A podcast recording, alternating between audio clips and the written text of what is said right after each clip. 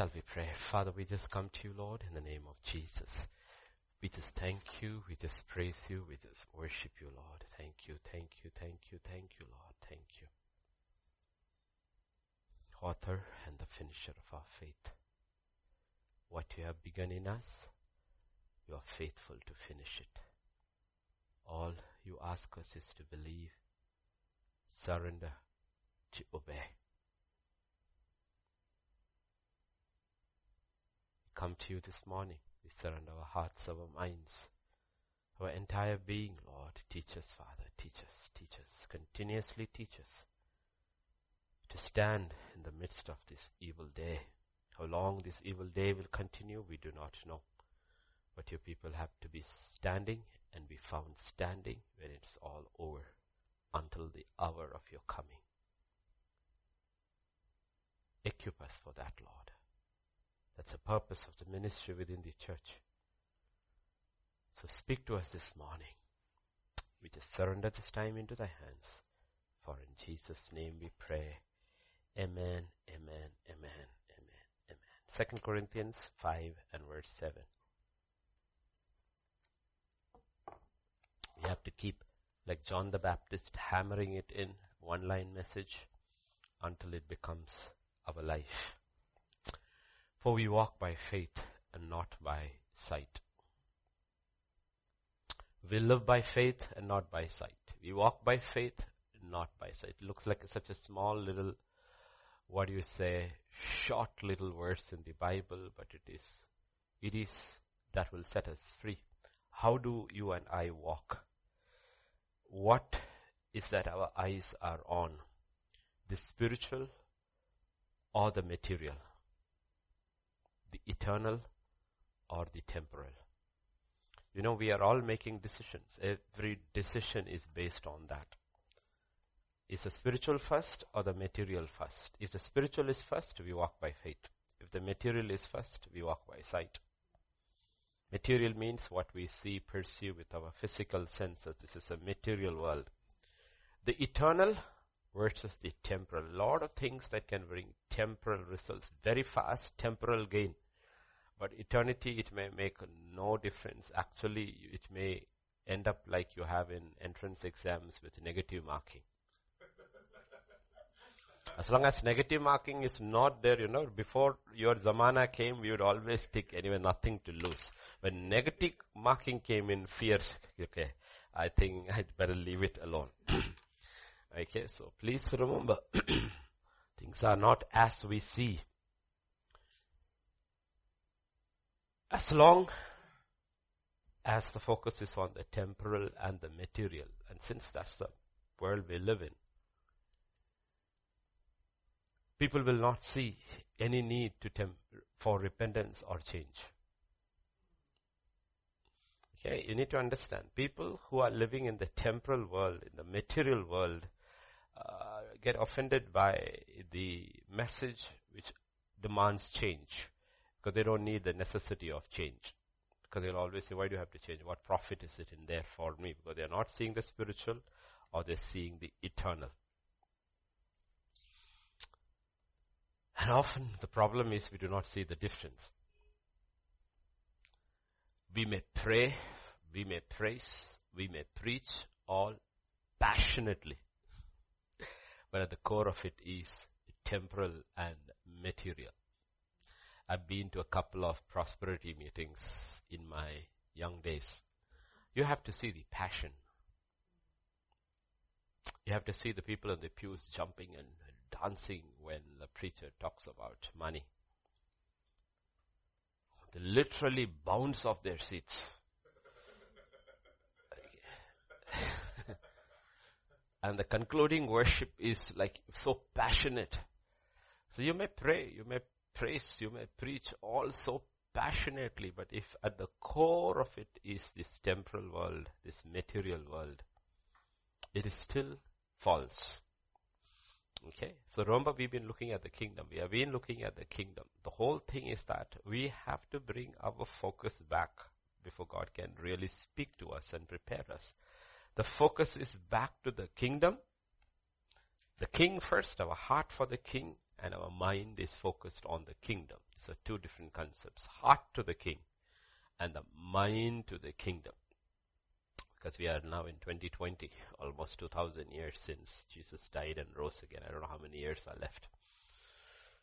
And one of the signs very clearly mentioned is the falling away in the last days. And we are in the last of the last days.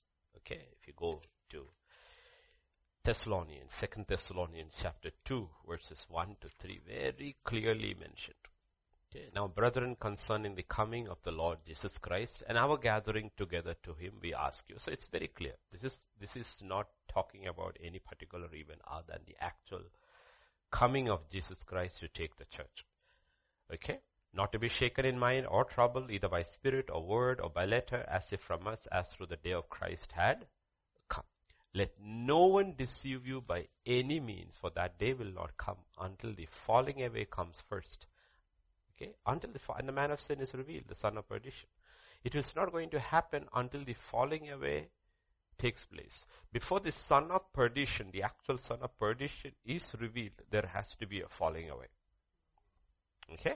The people have fallen away, fallen away, fallen away, fallen away, fallen away. And then the son of perdition is revealed. Is revealed. And if you look at how he is revealed the falling away takes place and how will be easy for him to be revealed, you turn with me to Revelation chapter 3 and verses 14 to 20. We are not studying on that. I'm just, just giving you a recap. To the angel of the church of Laodiceans, right? Okay, this is the last church, the final church.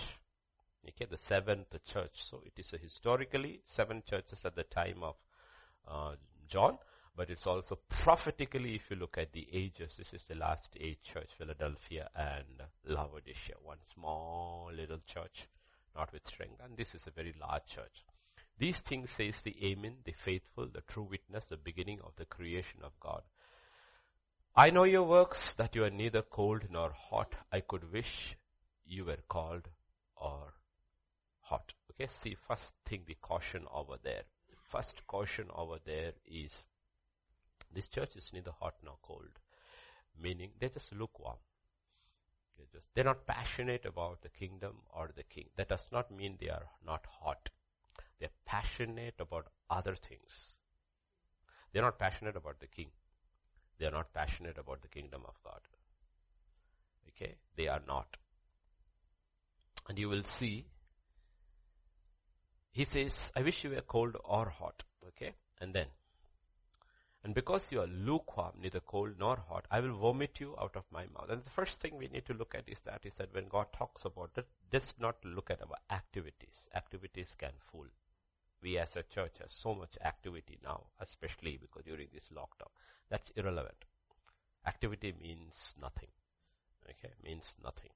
You can be busy through the day and achieve nothing. Know, that's how workers are. There are two ways if you look at workers. One is you hire somebody, you are building your own house and you hire the laborers. Okay, and I tell you, I'll pay you every day. But, okay. Or you get that fellow and give him a contract and say, this is how much I will give you, you finish it. If you give him a contract, he'll finish it very fast. But if you hire him every day, he will just make a lot of noise. Because you want to stretch it as far as he can. Okay? Honestly, because I've built my house and I know how they work. Okay, we know how they work. Okay, so what I'm telling you is that don't look at activities. God is not looking at activities. God is first looking at our heart. Are you passionate about the King? Are you passionate about the kingdom of God? There's a person and this person's mind, the way he thinks, his ways permeates his kingdom. And it is to that we have been invited and born again. Are you passionate about it?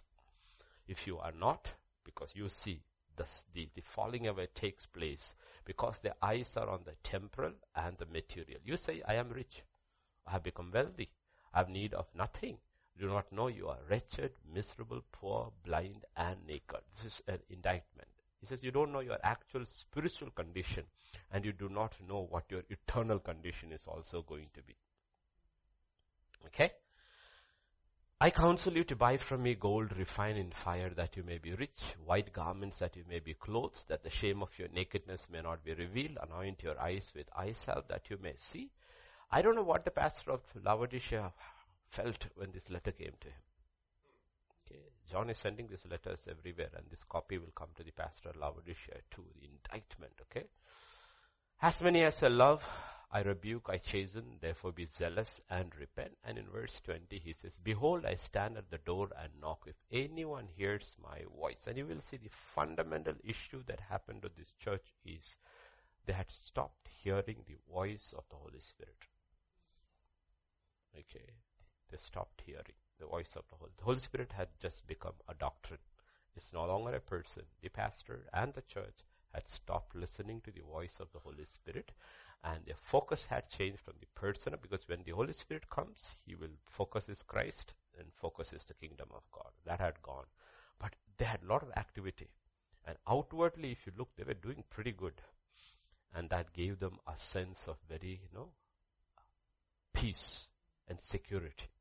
But this is what the Bible is talking about. The church doesn't realize the church has fallen away. Has fallen away. Church has fallen away completely. Okay, it's fallen away. It's on the verge of being spat out into the tribulation that will come. Okay? That's what. Okay? So, so we, we, we need to be very, very careful about these things because the norm in the church, in the kingdom of God is fire. Not to be cold or lukewarm. The norm, the norm. The problem is we forget. Anybody who's on fire for God, we put cold water on them. And the older ones will begin it. The young one is on fire for God, we'll say don't show off. Okay, sit still there. But we don't realize in the kingdom of God, the norm is fire. Okay, the norm is, and that's the first indictment to the church in Ephesus. Your, your passion has gone. Where's your passion? Okay, because your heart, okay, the heart, whatever, because the heart cannot be kept empty. If you're not passionate about Christ, it will be passionate about something else. It, it, it does not, heart does not accept a vacuum. It will, you will be passionate about something. That's the way the nature of the heart is. Okay? So you will see what is actually happening. And the problem is if you turn with me to Judges chapter 2 and verse 10. 2.10 and then 11 and 12 also. When all that generation had been gathered to their fathers. Who was this generation? The generation that was passionate about God when they had been gathered to their fathers, another generation arose after them who did not know the Lord nor the work. So problem here is every generation has to pass the fire on to the next generation.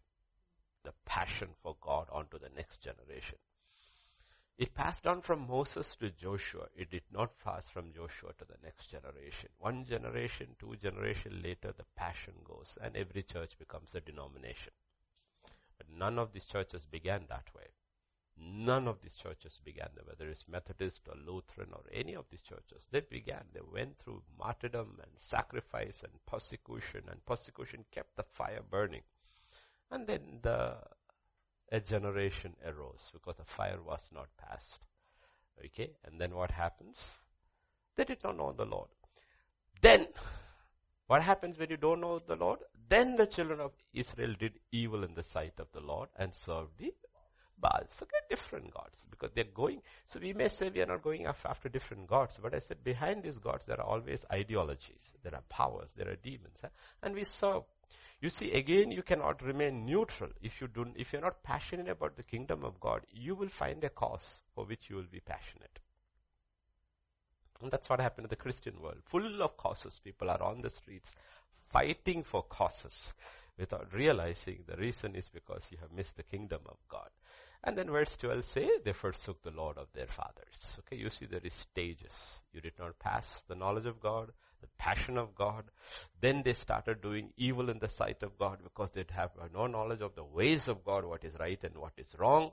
And they started serving other gods and then they start forsaking. Okay. So ultimately what happens in this church, there is neither knowledge nor fire for God. Neither the passion for God or the knowledge about the ways of God. And see, true knowledge is always replaced by false knowledge. Again, your mind will not be empty.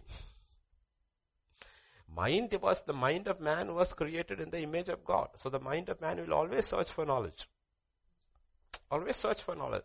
The heart was created to be passionate, so it will always be passionate about something else. That is why you have innovation around the world and animals don't innovate at all. Whatever idiots who believe in evolution don't understand the animals don't seek anything. The dog has been the same way from the time the dog was born till today. It doesn't build a home. It doesn't create anything. Its passions haven't changed. Its nature hasn't changed. Anything you talk about. It is still the same because simply it's because the image of God. They don't have the image of God. We have the image of God. And image of God, if like today, if you look at it in today's context, our heart, the heart is passionate about something. Because God is passionate about His creation. And the mind of God, the ways in God functions, the ways God thinks, okay, and it, it, it, so the man also has that mind. So he is also creative in nature. So if there is no true knowledge, it will be replaced by false knowledge. If it's not true fire for God, it will be replaced by what is called profane fire.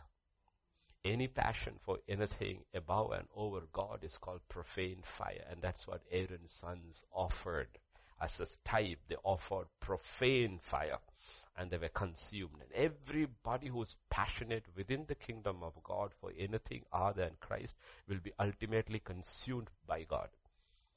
They'll be consumed. The fire will consume them because it's profane fire.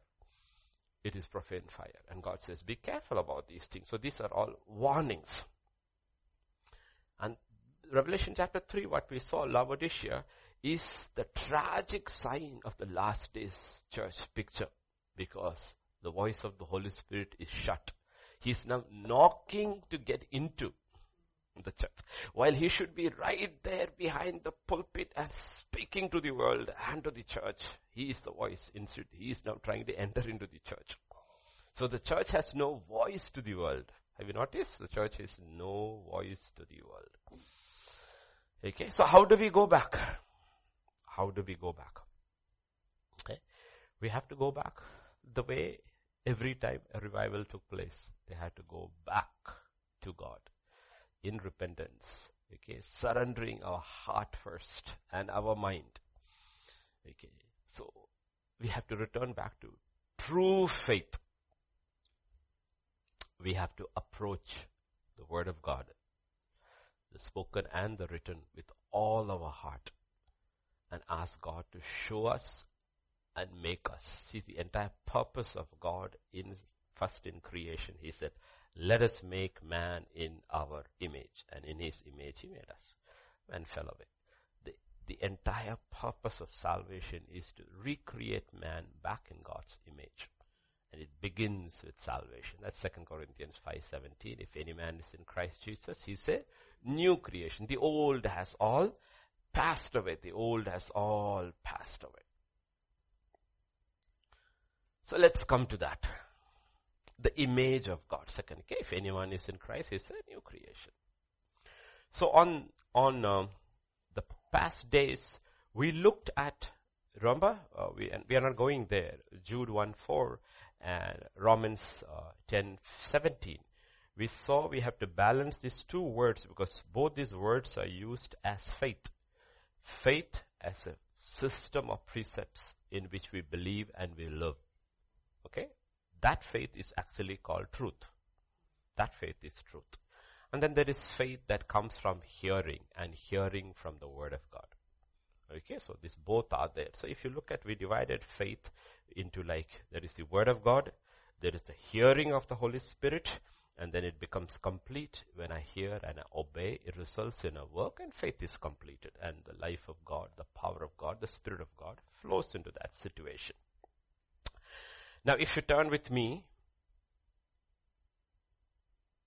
uh, to Second Corinth, uh, Second Timothy chapter four and verse seven. Second Timothy chapter four and verse seven.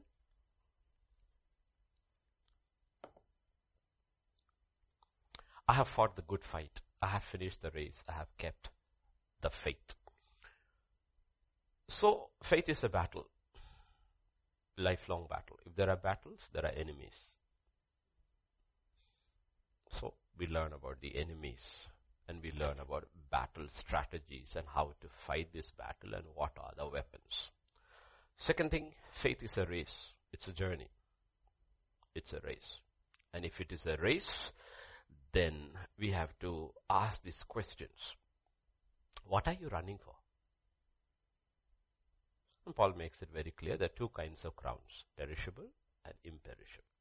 What are you running for? Perishable or imperishable? Second thing he says, how are you running? Okay, eh, in 2 Timothy chapter 2 and verse 5. 2 and verse 5. Also, if anyone competes in athletics, he is not crowned unless he competes according to the rules. So he says, how are you running? Are you running according to the rules? There are rules in the kingdom of God when you are running this race. It's not finishing the race or finishing first. Are you running according to the rules? What are you running for? A temporal or an eternal crown? Are you running according to the rules of the kingdom? And then another question you have to ask is, how much are you willing to sacrifice to win this race? How much price are you willing to pay? Any race in the world, people will look and say, is it worth it or not? Like um, 30 young people from Telangana have cleared the civil services. And one of the toppers from Telangana is a girl. And if you actually look at her, she's uh, at the IPS academy here, Sardar Vallabhbhai Academy, meaning she cleared the IPS last year and she's still not satisfied. She wants to do IAS. And she cleared the IAS ranking and so she'll leave her IPS and go to IAS. Okay. And if you look at most of those people who have cleared or in the rankers, they are either from IIT Delhi, IIT Kharagpur, IIT Kanpur. So you look at that. They cleared IIT. That itself is a headache. Then they cleared IPS. Still not satisfied. Now they will clear, go into, and what will they become? The peon of a politician. Ultimately. Ultimately. And here is God calling and says, be my sons and daughters and rule with me through eternity. I'm offering you something that is imperishable. But you have to run according to the rules. No bribing, please. No corruption, please. Integrity, righteousness, all these things factor in. So, life is a, yeah, battle. Faith is a battle. Faith is a race. And then, yeah, go to verse 7. He says, I kept the faith meaning kept the faith, meaning you have to look, faith also has truth. Okay, has to truth. It's a truth that set you free. Love doesn't set you free. It's the love of God that sets us free. Love doesn't set you free. The truth that sets you free. Okay. And if you look at these concepts, people, anyone who is satisfied with his spiritual state is a fool. The only time you can be satisfied is when God says you have become like Christ. That is what we are running for. That's what we're running for. Okay. Let's, let's, before we get into the, the other side of the message, let me give you a couple of examples. Jesus said when the Holy, the Spirit of, when the Holy Spirit, the Spirit of truth comes, He shall lead you into all truth. Okay, so that truth is very frightening unless there is surrender and love for this person. See, that's why these two things are important. If you don't love Christ with all your heart, all your might, all your strength, you will always fear change. Let me say, let me say, when our babies were born, and because we loved those babies, sacrifice meant nothing. Okay, nothing. The baby, when the baby had little, what you call a little bubble in his stomach, and he started, no, it didn't matter how many hours you walked back and forth, back and forth, back and forth, back and forth in the night. All these things didn't matter. And nobody expected a salary at the end of a day also, or a promotion. The simple thing was that because you loved that little thing who couldn't give you anything back, you will, that's what it says, the, this, uh, the labor of love and the work of faith and the patience of hope. Okay? The thing is that you cannot create these things. All you can do is go before God and say, Spirit of God, help me to love you, your son Jesus with all my heart.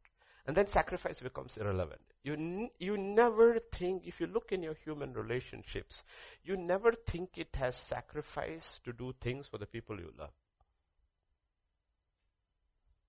You don't, you don't, you, you don't, you don't think about it.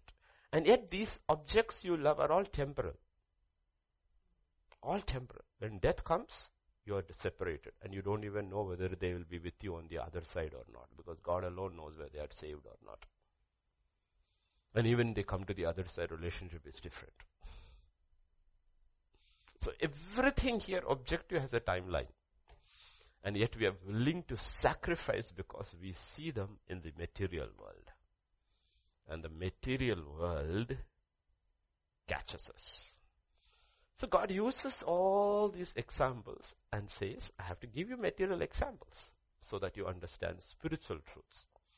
Okay? So let us look at as an example about truth, how difficult to handle truth is. And sometimes we are such absolute, let's use that word, fools when it comes to truth. Okay, let's look at um, roles like no or father, mother, husband, wife, child, employee. You want to put employer also? And seven. Everything I think is included in this, right? Everything is in this seven. Everything is included in this seven. I'm just using an example. If you are listening, children, don't get offended. It's a, it's a truth. If you get offended by the truths, God have mercy on you. But applies to everybody. Let's take our home, our orphanage for, for understanding our home. We have GSS boys and GSS girls. Pick any girl from GSS and pick any boy from GSS. And think about the girl from GSS who came from a broken home, no home, abuse, violence, suicide, whatever. And the child has been with us for 12 years, 13 years, is grown now, let us say 20 years, 22 years. And a boy from the similar district. Let's imagine the girl gets married tomorrow and the boy gets, gets married today. What do they know what a home is? What do they know what a father is? What do they know what a mother is? What do they know a husband is? What do they know a wife is? They don't know. They don't. And this is true for everybody. Because everybody comes from dysfunctional homes, mostly dysfunctional homes. Because even you come from a functional home, if you look into the Word of God and see the truth of who God is as a father, and who God is as a mother, who God is as a husband, and who God is as a wife, and who God is as a child, and who God is as an employee, and who God is an employer, we realize everything about us is dysfunctional. See, when you don't know the norm, the norm is God the Father.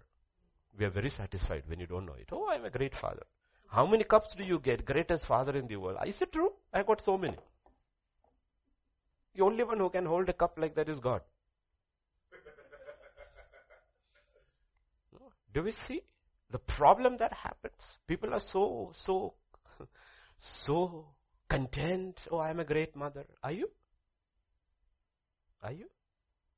Did you look into the word of God to know what a mother is? Did you learn motherhood from the Bible? The revelation which God and the Holy Spirit is able to show you. I am great Father. Have you seen God the Father? The revelation. Christ is the husband of the church. Have you looked at Christ? How he deals with the church? Christ is the actual model of a wife to the husband when he came as Christ and he was accepted the headship of his father in all things. He showed model that too. Because we don't have to look at the female picture, we only have to look at the submission picture. Wife, submit your husband in all things as unto the Lord. Christ came and submitted to his father in all things. I'm sure that's what submission is. Okay? And we look at all those things and then we feel so cool. And God says, you know, you're a fool. because you do not realize the, the, the, the question paper is given by God. And the answer paper is Christ. And we are in the middle. We are caught in the middle. Okay? We are in the middle. And God gave us a teacher called the Holy Spirit so that the answer tallies. Answer tallies. So this is a continuous, continuous process. Continuous process. Okay? And the last days, the problem is the world is an absolute mess because the father is missing, the father as the God type is missing, the mother is missing as the Godhead. The son is missing. The, sorry, the child is missing. The husband is missing. The wife is missing. And uh, the employer is missing. The employee is missing. It's an absolute mess. And everybody is happy. So we have Father's Day, we have Mother's Day. I don't know whether we have Husband's Day, we have Woman's Day, we have Children's Day. We, no? And everybody is happy, congratulating each other, giving cards to each other. What a great husband you are, what a great wife you are. God sits there and is scratching his head. What are these people talking about? What are these people? And there is no, see, because we are caught in the temporal, and somebody says, oh, you're such a great father, you feel good. Just never felt good until the day he came out of the water and the father said, I'm pleased with you. Pleased with you. What was he pleased with? I said, I've seen you as a son in Joseph and Mary's house. I've seen you as a brother to those younger siblings. I saw you in your father's carpentry shop as an employee. I saw you and I'm pleased with you. I'm pleased with you. Okay. And that is the only thing that should please us. That's the only thing that pleases. Us, and people don't realize it. People don't. And homes are all dysfunctional. All homes are dysfunctional. Either an alcoholic father or an angry mother or a missing father. Okay? Or a mother. I mean, a lot of um, children today come from single parent homes. Either the father has left or the father died or whatever. Automatically when the father is missing, the mother becomes very hard. Because she has to balance both. She becomes over tough. And the children are just waiting to run. Okay? And they run, and they run, and they run, and they run, they run, they run, they run. Then one day they also get married. But when they get married, they have no clue what a father is or a mother is. And they've come through the education system, which is all demonic because it's psychology. Human psychology, Freud and Jung and all the, all the stuff. It's not like the ancient days. In ancient days, there was so much of truth because education in the Western world was the Bible a couple of hundred years later when the Reformation Renaissance took place, the Bible was taken out as considered old fashioned and they brought in other stuff. Now our children are all brought up with ideologies. So everybody talks only about rights, nobody talks about responsibilities. Because if norm about a father is not rights, it's responsibility. That's what the Bible teaches. The norm of the mother is responsibility and not rights. The norm of a husband is responsibility and not rights. The norm of a wife is responsibility. The norm of a child is responsibility. If you look at it, it's, but when people come into the church, what do they ask? They always, why do people leave churches and keep on floating around? Leave, leave the pulpit aside, other than that. It's because they are actually coming with the attitude to see what this church can do to me, not what I can do to the church. I was not satisfied in that church. I thought you came to give. I thought it was said it is more blessed to give than to receive. And if you've seen that those who understood and became givers, it didn't matter which city they went and they find a church and they're givers there and they're always happy and they're always content. Always content. You know. And we need to realize that's why we have to put this truth up and constantly battle the ideas that have got into our mind. These ideas come nicely packaged. Women's rights, man's rights, children's rights. And when those rights are uh, violated, it's all abuse. Abuse. Jesus must have worked in his father's carpentry shop from the child, as a child. Oh, today, Joseph would be in prison for abusing Jesus in his youth. He didn't go to school, he was working. Child labor. The entire ancient world was built on child labor. They labored with their parents in the field or in the workshop. That's how it was. But today we have changed the norm. Changed the norm. The reason, the problem is that, okay, we have to see that they are not abused, children are not kidnapped and put it into quarry. We have, all that is right. But don't get the idea when a child works, it is wrong. The problem is you will take this and the devil will put a new wrapping around it, and then suddenly you will realize, okay, this has got in. So, okay, uh, my child is there. Uh, okay, I need to hire a maid to do his room. Child shouldn't work. Everything should be done for the child. Now the child has become a protected species. See, we take one thing, we have, we never learn to balance these things. So the child grows up doing nothing and always thinks things have to be done. That's what has happened to the modern, it's an entitlement mentality. You can't speak to these protected species. They're always offended because they have been brought up with this, brought up with this idea of rights alone. And they think they are right. That's the church in Laodicea. But the Holy Spirit is outside. He cannot talk. He cannot. Honestly, look into the kingdom of God today, the church today, and how many people can you really talk to? 1970s, I recently read about a uh, research, this thing that came. 1970s, they said almost 70% of the people said they used to go to church in US. In the past couple of years, it has come down to 17% person who go regularly to church. And now, after the pandemic came in, it has come down to 5% who listen actually online. So do you think the falling away is taking place? And I also see it spiritually that this online thing which God has shut down and forced the online on is actually one of the biggest tests for the individual believer. Biggest test for the individual believer. Because it is actually personal accountability. Will you listen or not? Nobody is going to monitor you. Nobody is going to supervise you. Nobody is going to supervise you. What are you going to do? And people don't realize the answer to everything in life and what is happening, what is going to happen. It only get more and more and more difficult in this journey of faith. That's why scripture says last days will be what? Perilous. For whom? For the believer. Not for the others. All these things are evil days and perilous only for those who are walking with God. It is not perilous or evil for the others because for them evil is good. Evil is good. Okay. It is going to be perilous. So a lot of people in the church are not even bothered by what's happening even in this country or what's happening. Both, if you look at these two, it's interesting. The, the oldest democracy in the world, USA, and the largest democracy in the world, India, from two different sides, the same thing is happening. One thing in the US, the left-wing forces are taking over. At the core, it is the same.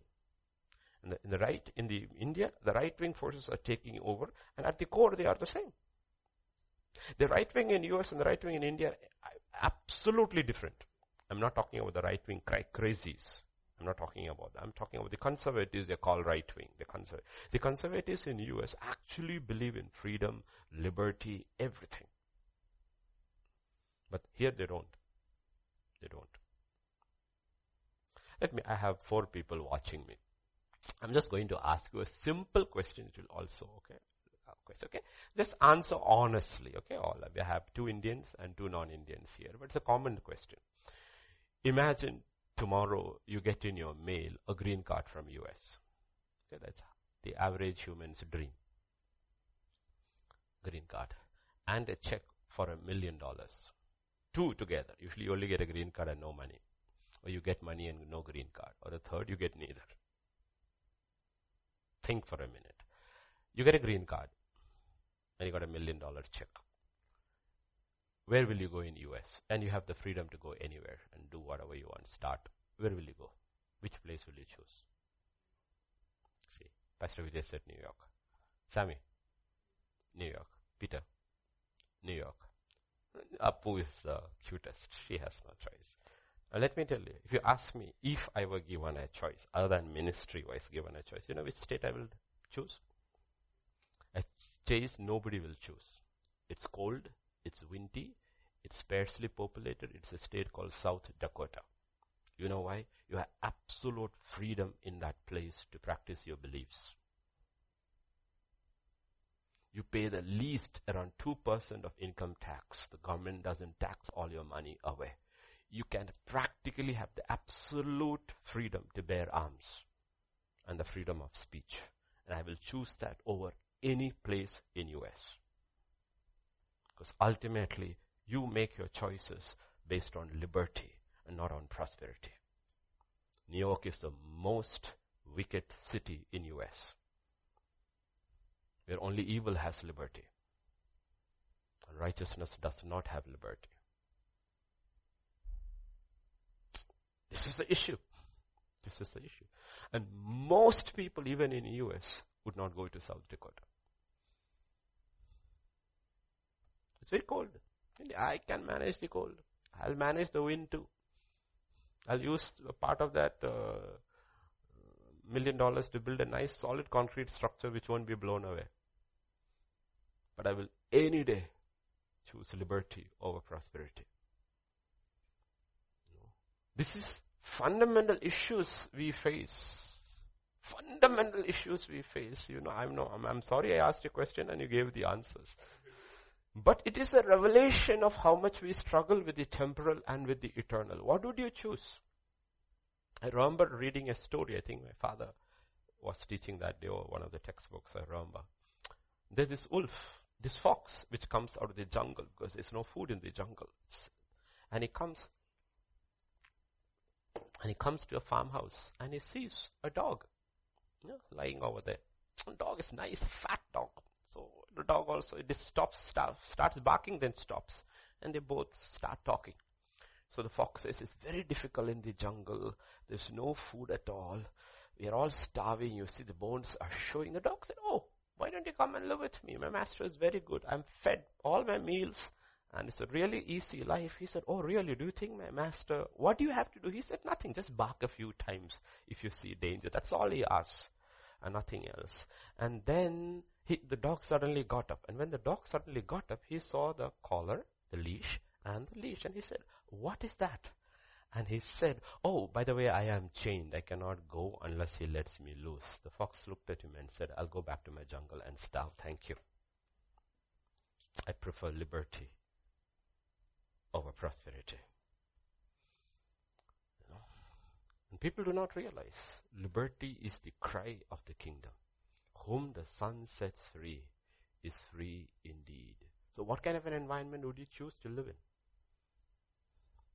I would choose an environment where I have the absolute freedom to practice my faith. My faith. You know all the states in US?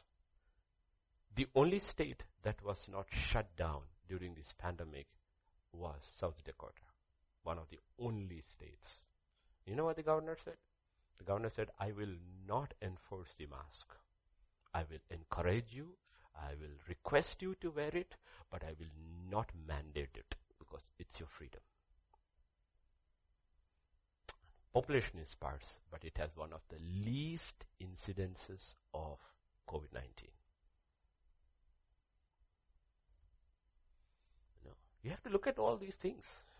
All these things. And the left wing in US will take all your liberties away. The right wing here also will take all your liberties away. The genuine right wing, that is the conservatives, will always give you the freedom to choose because it's a God-given freedom to choose. It's a God-given freedom to choose. It cannot be taken away. And when we make our decisions, that's, that's why our struggle with understanding the kingdom, the kingdom. And pastors struggle. I don't struggle. I learned this. My job is to take people to Christ and get them to hear from the Holy Spirit and leave them alone. And after that, however they make their decisions and go away from the church, it doesn't bother me. My job is not to make a set of people follow me. That is not mine. Keep them in the church till eternity comes. No. Our job is only to lead people to Christ. They have to learn to hear from the Holy Spirit. And when they have learned to from hear from the Holy Spirit, there is absolutely no situation in life you will ever face that you cannot handle. Handle. And a lot of people don't hear because they have been taught in the church to be dependent upon people and not onto Christ. So you have these two faiths. One is the precepts, the truth, ideologies because in the new, this age, we have to really hammer it in. All this, we didn't have to because ideologies weren't there. Hardly any ideologies were there. Though there were false prophets and apostles. But today it's a different thing. Our children are not coming f- from a week in the farm or in the carpenter shop or to church. They're all coming from schools and colleges where it is all ideologies and taught you across as Education. Education. New education policy has come. Imagine another five years and oh, that's why the agenda is very clear. By hook or crook, we will take over every state government because education is state subject. And every state, a particular party takes over, the education changes. History changes. If Jesus tarries to come, another 25 years of the same rule, this a generation will arise who does not know Gandhi, who does not know Nehru, does not know our freedom movement, what they sacrificed and fought, the values, the ideals. They will be a new generation who will be completely indoctrinated with a new philosophy of what India is. That's what it has happened. You go to China, the Chinese student who grows up has no idea of Chinese history. The Chinese history has been completely changed and they've been taught as Mao as the father of China. And a generation, that's exactly what we read. A generation grew up who did not know their God because history was changed. History was changed. And there is a whole lot of people growing up in the church who do not know their God. Who do not know their God. They don't know their God. They've been sold a Jesus who is not Jesus, a gospel which is not the gospel, a set of ideologies which is not the truth. And everybody is happy. I am okay, you are okay. I'm a good father, you're a good mother, you're a good husband, a good, everybody is happy. And if somebody is unhappy, it's got nothing to do with the truth. It was because the self was not met. No, I was talking to Pastor Vijay about the older generation, like our fathers and grandparents and all, who were Christians. They personally did not know Christ. But they were so much brought up in the Christian culture, ethos, they were more Christian than us in their action, in their walk, in the way they dealt in life. They were so much Christian than us. A new generation has risen who say we have accepted Christ but have no Christianity in their outworking at all. So there is a in actual generational shift that is happening that an older generation looks at these children and says, you people sing, you people pray, you are so excited about your meetings, but I don't see anything Christian about you. And you look at them, everything about them, their values are so Christian, and we say, but you don't sing and pray and praise like us. Now who is true? Who is true? Who is true? Now we have to bridge this both and say, you are true in your practice. We are true in the person. And when you get together, you have the actual picture. You have the actual picture. And you cannot walk away from this. You cannot walk away. You cannot walk away from this. And this is the danger and the struggle a generation faces. And churches like ours will always face the struggle because you are, you are not, you're competing for the hearts and minds of people to bring them to Christ. From the material to the eternal. From the, from the, the spiritual. From the temporal to the eternal.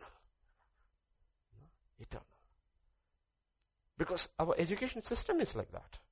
What is the entire purpose of an education system? You know what the entire purpose of education system is to pass uh, exam and get a job. That's all. That's all. That's all. Pass an exam, get a job. That's all. It's not about values. It's not about life. It's not about life.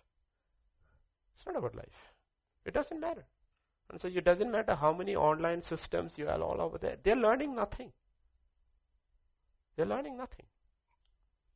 And with that same mental attitude, after six days of schooling, eight hours of schooling, when they come and sit in the church for three hours, how do you think they are listening?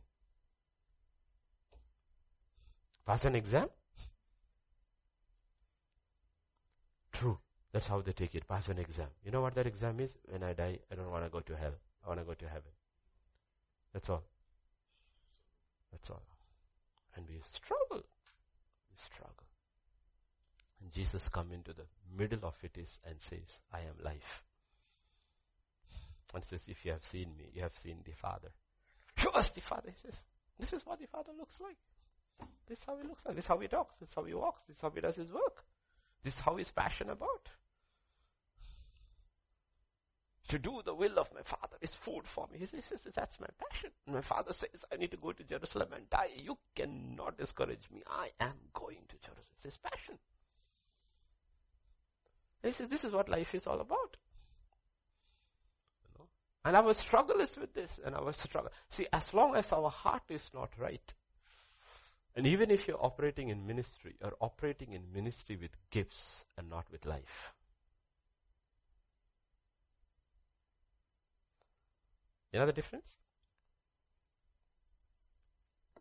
Apukuti, I will tell you the difference because you are a gardener too. Imagine you have a bonsai apple tree.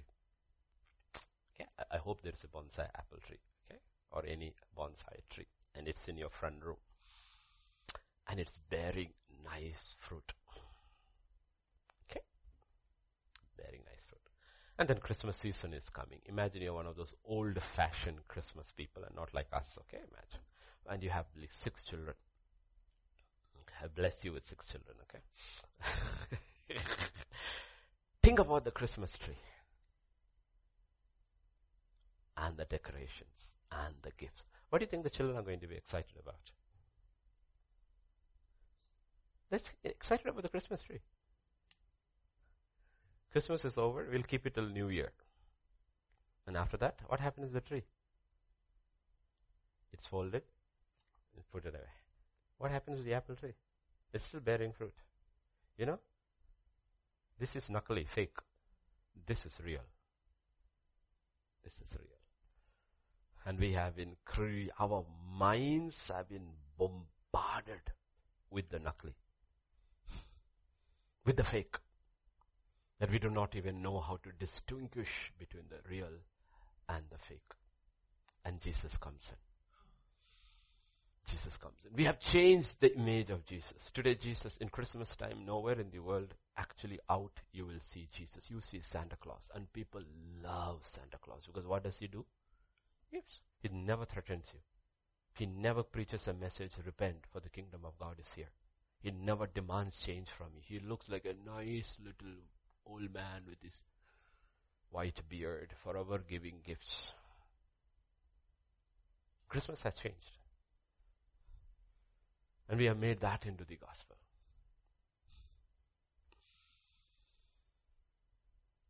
So let's go to John chapter 2. Just a small peep. The gospel according to John is so different from the other gospels. Okay? Because like I was preaching in the Nepali and the Hindi service, the world is going through two major crises. The whole world is going at the same time. One is called disease. The other is called lack. Okay, lack. And nobody has the courage to speak the truth about the disease. I'm not talking about silencing conservative voices or the doctors about the actual truth about COVID-19. There's another truth behind COVID-19. Because it upsets everybody if you tell the truth. You are vulnerable to COVID-19 because of your health. If you are a healthy person, you will not be actually be vulnerable to COVID-19. Meaning COVID-19 casualties in so many ways has directly got to do with what you eat. If you have been eating on junk food, then you have all kind of diseases in your body. Meaning your mother is at fault. But you cannot touch the woman. It's dangerous. Protected species. And if the mother has to buy food from outside, that means the father is missing. So he's gone anyway. That's the truth about disease. That is the truth about disease. When we were growing up, or in any country in the world, especially Western and the more uh, advanced in knowledge kind of countries, more in the sense, I'm not talking about technology. If you look, people rarely fell ill. There was no refrigerators. Your butter in the West was put in a bucket and kept in the well and then pulled up in the morning.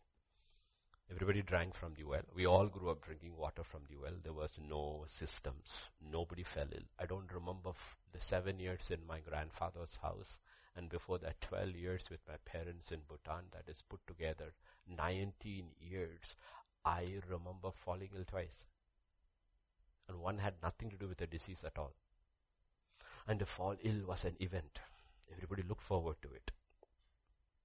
To go to a doctor was a big thing next day go to school. I visited the doctor. And the doctor will never give you a tablet. It's impossible to get him. If you got a tablet from the doctor, visiting the medical store is another big thing. You're standing there asking for a tablet and then no, after lunch when you take the tablet and drink, oh, yeah, he got a tablet. This is what sickness was. you know why? You know why? Because the kitchen was a holy place. It was a holy place. It's a holy place. Today kitchen is not a holy place. It's a neglected place. Tang, tang, tang, tang, tang, whatever comes out. It's not a holy place. I'm telling you this, these, these things because these things hurt. Okay? When God says, give me your body as a living sacrifice, it's a mother who is offering the body of the child. What is the kind of body you're offering? What kind of body you're offering? Is the health of your child, the health a primary concern or not? Concern or not? That's a question you have to ask. What are you eating? What are you eating? What are you eating?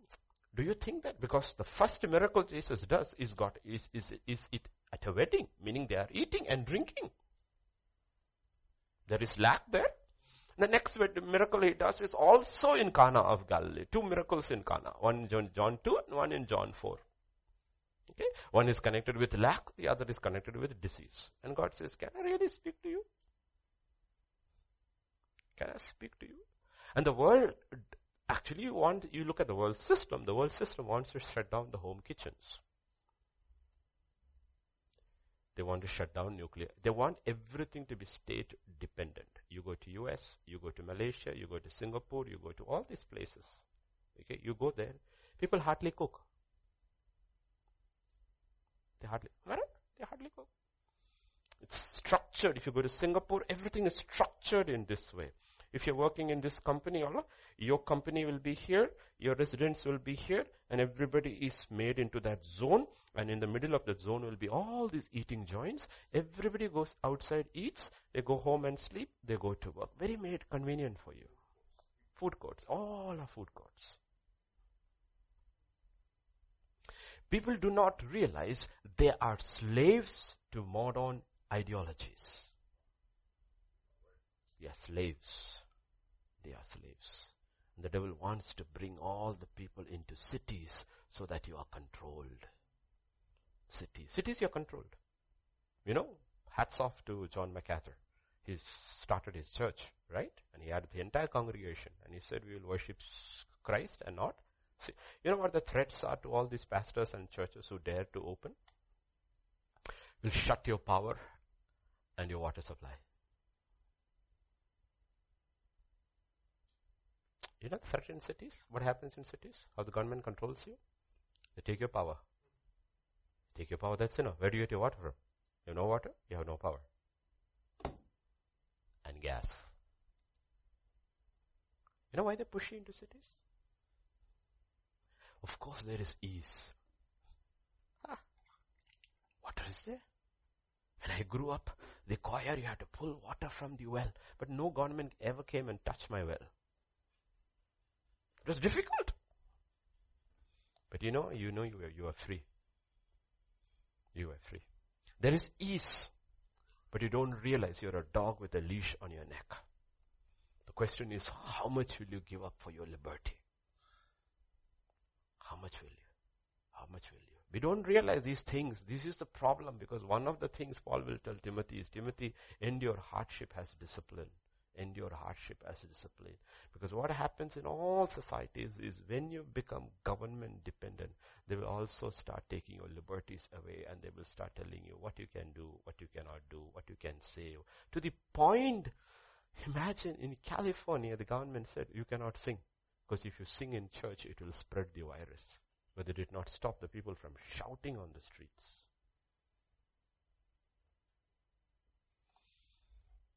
We need to realize because these are the two fundamental issues people are going through lack and disease. We are afraid of lack. You will be always afraid of lack unless you hear the voice of God. What is the answer out of lack? The voice of God. That's it. There's no other, there is no other, there is, God does not give you a second solution. My righteous shall live by faith. My righteous, you shall walk by faith and not by sight. Okay? That's as simple as that. And we, our job is to lead people to that because the day and hour will come to us also like in every nation it happened in the past where churches were scattered. Every individual had to walk with God alone. North Korea, how do you think they survive? Because of a church? Oh, every believer has learned to hear from God. Otherwise you are not a believer. There are no church gatherings, there are no meetings, no preaching, no praising, no choir, no fasting. Everything is individual. But they have all learned to hear from God. And our job is to teach everyone, whether you are in a restrained situation or a free situation, everyone hears from God. Why? Christ is the head of the body. And what are we? Parts of the body. Now, let me tell you.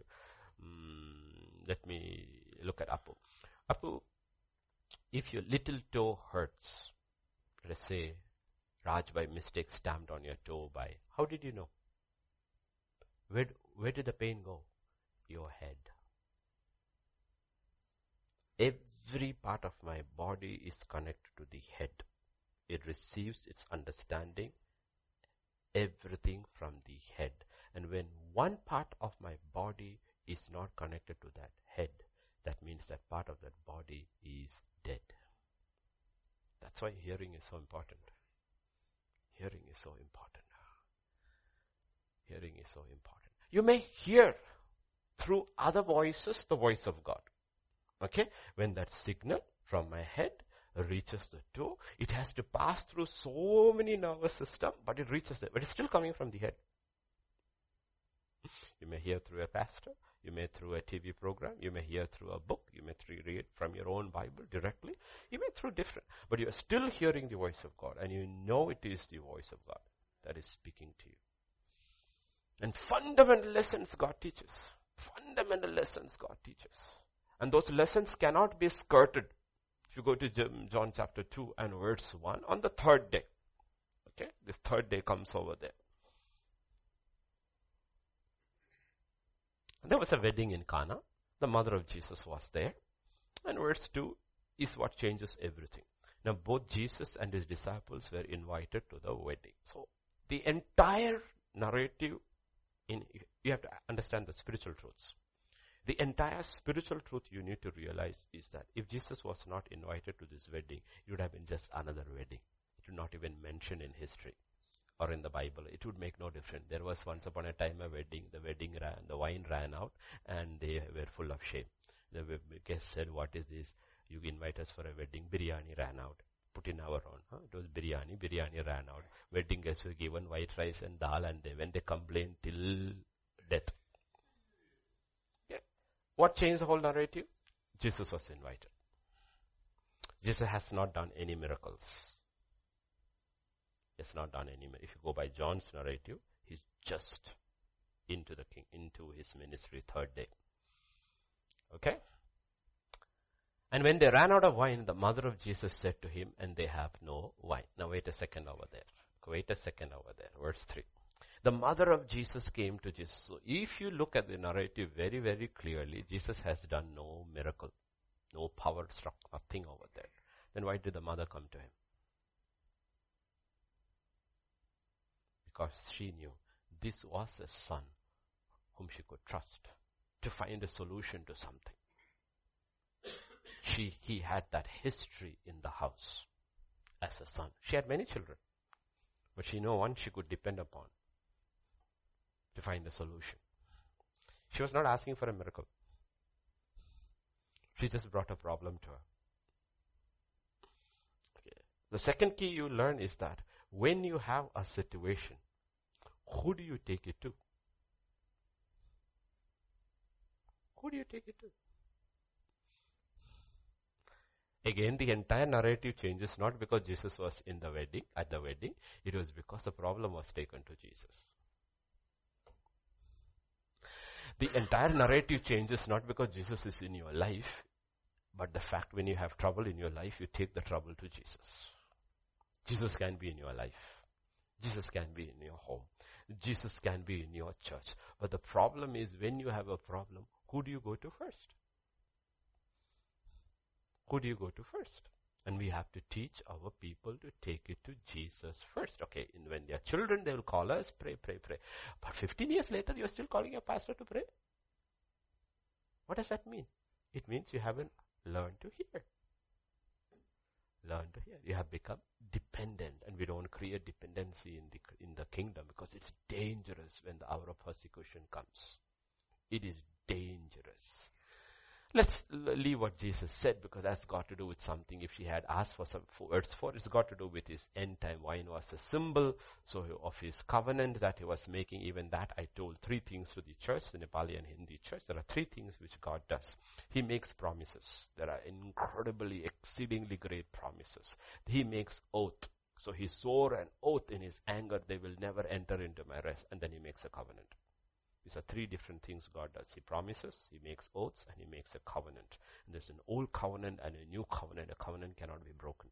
It can be only broken at the death of the person who breaks it. So she is asking for something which has got to do with the covenant. And the covenant, both old and new covenant, are unilateral covenants. God made with man, and man had no part in it.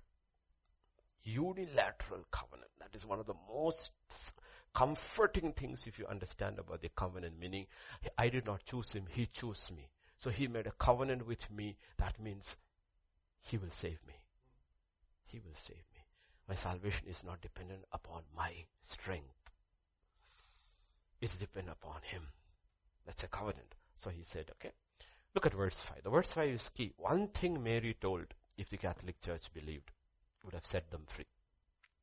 The one thing Mary said, to the servants. Whatever he says to you, do it. Two things over here. Okay, not two things, three things. One is, he will speak. He says. Whatever he says. Listen carefully what he says. Listen to the voice of the Holy Spirit. Listen carefully what he says. Second, whatever he says, not only what you like. What you like not what you like. There are a lot of things which we like and God tells us that we will do it very enthusiastically. There are a lot of things which God says we don't like and we are like,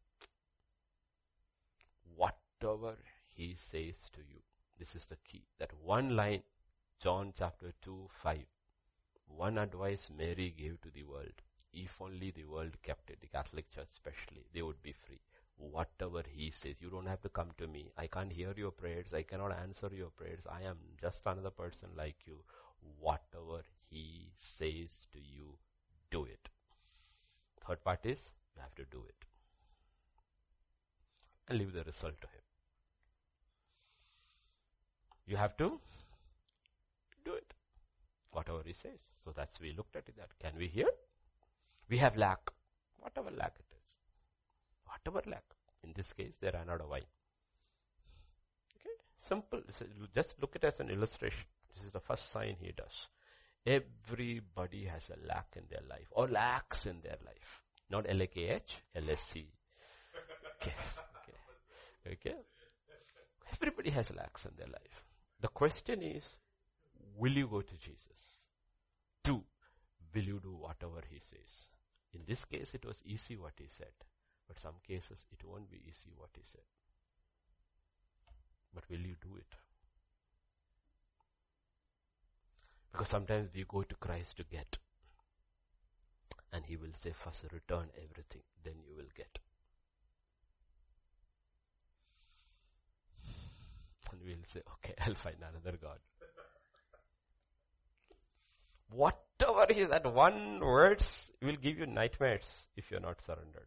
Now, whatever he says, I wonder what he will say.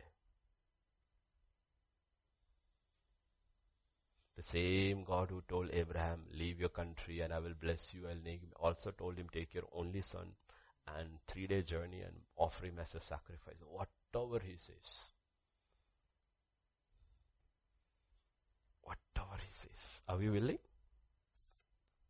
Whatever he says to you, do it. Verse 6.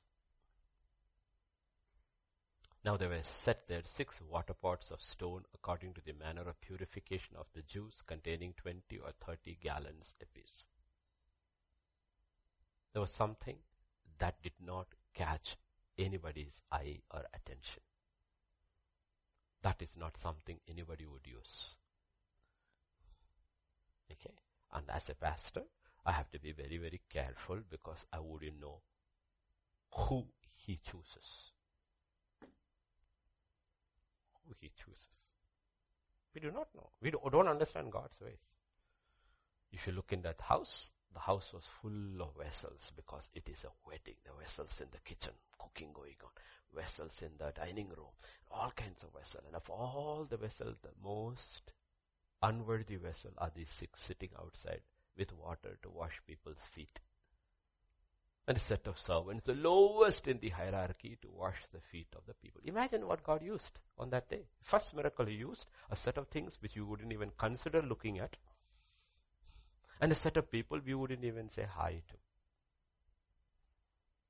Who would be used? Now I'm making an example and I'm not making that person into a water pot, so don't mistake me. Okay, don't. I'm just using as an example. We've been at church for 12 years. Right? 12 years. And 13th year began. Lockdown began. And in the middle of the lockdown, our ministry is seen. It was heard by tens and thousands before. Seen more, more people today than ever in our church's history. All around the world. But of all the people, if you are looking at, it's interesting, right? For all the people who have come and gone and been there and all, there is one person called Apukuti nobody has seen. They haven't seen her yet. But do you know, probably in this pandemic, she is the most used female voice by God. Up to 12, 13 times a week. Four languages. Quietly does. Until today, nobody has seen her. Yet her voice, they are hearing everywhere. They've seen Peter because Peter is here.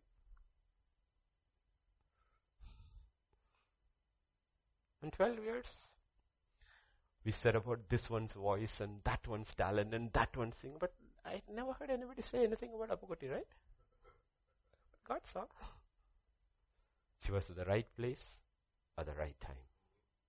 At the right place at the right time. And therefore she comes down. She does it quietly. Okay. Jesus was at the right place at the right time. And there were six water pots sitting there outside. After that day, after that day, if pots could talk, imagine pots could talk. The six water pots and one cup had so much to say. You'll say, you all will be forgotten all of eternity. For 2000 years from so many pulpits, we will be always spoken about all of eternity will be talked about. The Son of God, when He came in the flesh, we were the first ones He used. He didn't even use His disciples. Okay. Always learn to see through God's eyes how He sees people, how He uses people. Never ever get the world's picture. There were six water pots of stone according to the manner of purification. Okay? And Jesus said, now he's going to speak. His mother has said, listen carefully. Do whatever he says. He said to them, listen to the instruction very carefully. Fill the water pots with water. And what does scripture say? You see, this is the difference. They don't ask any questions. They don't ask any questions. That's why he didn't ask the disciples. They've been only with him for three days if they were to tell Peter, John, 120 questions. Why water? We all washed our feet already. What do you want to do? How much should we fill? Half is enough. But instruction is very clear. What is it? Fill the water pots with? And they filled it up to the brim. You know why a lot of people have heard, but they don't experience God's miracle or power in their lives? Because they haven't obeyed fully. They fill quarter, they fill half, but God said, be filled with the Holy Spirit. He didn't say be filled half with the Holy Spirit. And be filled continuously with the Holy Spirit. That's the only way He has mandated to the church. You want to walk free? Without fear, in the midst of all this, be filled with my Holy Spirit. And the question is the first, these are all signs because scripture talks about this as a sign. This is the first sign Jesus is talking and do we take the first sign seriously? Did we start the day by saying, Lord, fill me with your spirit, Lord? I don't want to think my thoughts. I want to think your thoughts. I want to live your life. I don't want to live my life. I've already lived my life and I'm totally dissatisfied. I know it is a miserable life, but your life, whenever I have lived your life, I've found there is rest in it. There is, in your life, there is rest. One of the fundamental things Jesus taught us during his life on earth, especially the three and a half years of ministry is how you can have rest in the midst of pressure. Unbelievable pressure he faced. He is an itinerant preacher without even a bike. Meaning he walks. He has no money. And he's got 12 people who is gathered who has to take care of them. At the end of his ministry, ask them, I sent you out. Did you lack anything? And they say nothing. You know why they didn't lack? Because he heard. Because he heard. You know why we lack? Because we don't hear. And if we hear, we don't fill the brim. Honestly think, let's look at an academic question. If I and you are filled with the Holy Spirit, do you think we would struggle? We wouldn't struggle. We wouldn't struggle. And that's the first thing he says, fill the water pots with water. And scripture says they fill them up. Yeah, stay there. Fill them up to the brim. Do we fill? One, are we allow ourselves to be filled with the Holy Spirit? Two, when God says something, do we obey to the T? We're always told, dot your I's and cross your T's. One of the funniest things, always dot your I's and cross your T's. Because if you don't, the answer may look different. You don't know whether it's a T or a L. Do you obey? And this didn't start yesterday or today. It started with Abraham. Leave your country, leave your household. Did he leave? Yes. Did he obey fully? No. He took his father along. Why? I did not include, I love your father, you love your father, you honor your father, but obey me. I did not include your father in this call because your father is an idol worshipper. I did not include your father. You did not. Abraham could say, I obeyed. And then why are you not hearing? Why are you not? How many years since you heard Abraham? Quite a long time. Why haven't you heard? I don't know. Well, I know. Do you know that man? Yeah, that's Dada. Yeah, that's why you don't hear. I told you to leave him. That's why you got stuck at Haran. You haven't entered the promised land still till because I cannot speak to you. You know why? Because in your heart there is a person bigger than me. So I cannot speak to you. You'll always listen to the one who's bigger. And your father is bigger in your heart than me. God is not saying don't love your father. He says love your father. Honor your father. But don't love them more than me. You will not hear from. You'll always hear their voice. A man who has heard the voice of God after that should continuously hear the voice of God. Before you hear the voice of God, listen to your father, listen to your mother, everything. But after you have heard the voice of God, he looks at his mother and says, what has that got to do with me, woman? The coming between me and my father. I'm sorry, ma'am. Stay aside. I've heard my father. It's over, mommy. It's over. I love you. I'll care for you, but it's over. My father has spoken. Abraham didn't. Abraham didn't. No.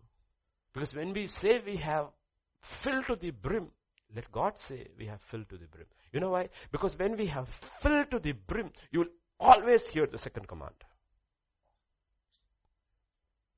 If you haven't heard the second command, that means you haven't obeyed the first command yet. So Abraham does not hear the second command until his father dies. Then scripture says the Lord appeared to him and said, go. Go. I'll bless you. I'll do all these things, everything he hears. Okay. And now he enters into Canaan. Famine comes. Immediately goes to Egypt. Why did he go to Egypt? Because he didn't hear the voice of God. Why didn't he hear the voice of God? Because he did not ask. The question is, you need to ask. What did Mary say? Tell the servants. Go back there.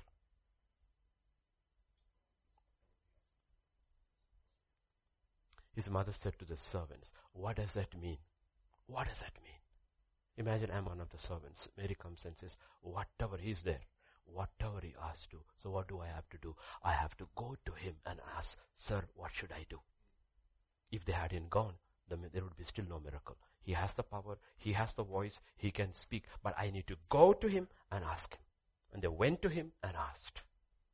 And he told them, this is what you need to do. Abraham did not go to God and ask. He did not go to God and ask. He didn't go to God and ask. And God is teaching us simple fundamental lessons from that first, first miracle. Did you go and ask? Lot of things we don't have to ask. That's about life. Thou shalt not, thou shalt, thou shalt not. We don't have to ask those things. Should I kill today? No. You don't ask. You don't have to ask. Should I steal? No, you don't have to ask those. Those things we know. Know? Thou shalt not make any graven image. Those things you need to ask, Lord. That's a very dicey question. I know in the new covenant, it's not the letter, it is the spirit. Do I still have an idol? Idol. And God will say, yes, you have. I have. Yes, who's that? This person. Oh, I didn't know persons are idols. He says, yeah, your loyalty, your affections. Heart is connected with your affections. Affections. Okay. So Abraham, Abraham is there. And Abraham is still not able to hear the voice of God to move forward. He's, he's, he's good. He's in the promised land. Everything is going on good for him. But if you ask Abraham, Abraham, Uh, do you know your purpose in the promised land? He says, purpose? I think it is to be a good cattleman. I'm a rancher. I got all these cattle and flocks and everything. But do you know your purpose? Oh, I don't know purpose. I have a promise, but I don't know my purpose. You know why he hasn't heard his purpose? Because there's a man called Lot over there whom he hasn't left yet. That was not part of the call. It's a difference. If you look at Genesis 11, Terah, you don't have to go there. Terah took Abraham along. And in Genesis 12, Lot followed Abraham. But both were not part of the call. Lot can follow Abraham, but Lot has to be allowed to move on. It's not part of your call. So Bible says, after Lot left, God said, He heard. He heard. He heard. Okay. And you will see continuously there is this process in Abraham's life where the blocks come in. And whenever there is a block in our life where we are not hearing, you need to ask Lord, why am I not hearing? What is that I have left unobeyed? Have I disobeyed? Have I left something incomplete? You said, fill. I thought I had filled, but because this is a physical cup, I know when I have built, but this is a spiritual cup. I don't know whether I am full or not. I don't know whether I am full or not. I may feel I am full when I am not. The Laodicean church thought they were full when they were empty. They thought they were covered when they were naked. They thought they were rich when they were poor. And they were thought they were prosperous when they were wretched. That's a terrible thing to happen to a church or a person. You may think, you may feel when you are not. My reality is not reality. My reality is what God says I am. I'm not a good father unless God says I'm a good father. I'm not a good man unless God says I'm a good man. Because images, the question is set by the father, the answer paper is Jesus. You know when you have board exams and then you have the evaluation camp going on, you know all the evaluation, you have never been an evaluator. I was an evaluator of a board exam. So when you sit over there, you know, and they give you the the, the board answers. So you tabulate, you tally with that. Whether the student's answer is right or not. So how many points he has, how much you can give, they give you. You know, the question is set by the father. The examiner has given the answer sheet. It is Jesus Christ. And my life and your life is going to be evaluated with his. So even Macha says, Macha, you are great. And Amma says, my son is great. It's all irrelevant. On that day, seven words. Well done. Well done. Well done. That's a race we are running. But the problem is this is a race with minefields set by the enemy.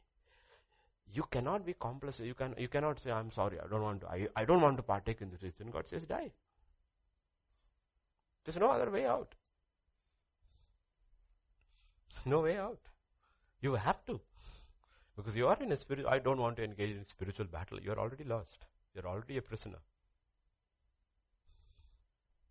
This is all part of it. Your race, your battle is part of, it's part of salvation. You're rejecting, when you say, I don't want to get in the battle, you're rejecting the Holy Spirit. That's your CEO. That's your CEO. You go to the army camps and all, they will come, this thing, they're all in the uniform, they're all the things. So Bedar Major comes and he is reading out the orders for the day from the CEO. Saab ka hukum. That's all they care. They don't care from anything else. They don't care for anything else. Proof. Second Timothy chapter 2 and verse Paul is telling Mr. Timothy. Timothy, verse 2. No one in, oh, verse 5. No one engaged in warfare entangles himself with the affairs of this life that he may please him who enlisted him as a soldier. It does not matter. See, we have to change our entire concept of loss and gain also. You didn't get it because in life, in the world, everything is put across balance sheet now. Sammy will go with balance sheet. No, auditor is coming today. Loss and gain. But what is loss in the world will be gain in the world, in the kingdom. What is gain in the world will be loss in the kingdom. Think about Elisha. An old man comes, comes down, takes his mantle, puts it in his and walks away. Because it's a spiritual guy, he understands what it means. It is the call of God upon his life. Elijah has called it. Now, if he does not value spiritual things, this is that. I'm not interested. That is Esau. I'm not interested. Okay? Elisha is the one who valued it. Okay. Now, when you're looking at Elisha after three and a half years of famine, of famine, rain has come.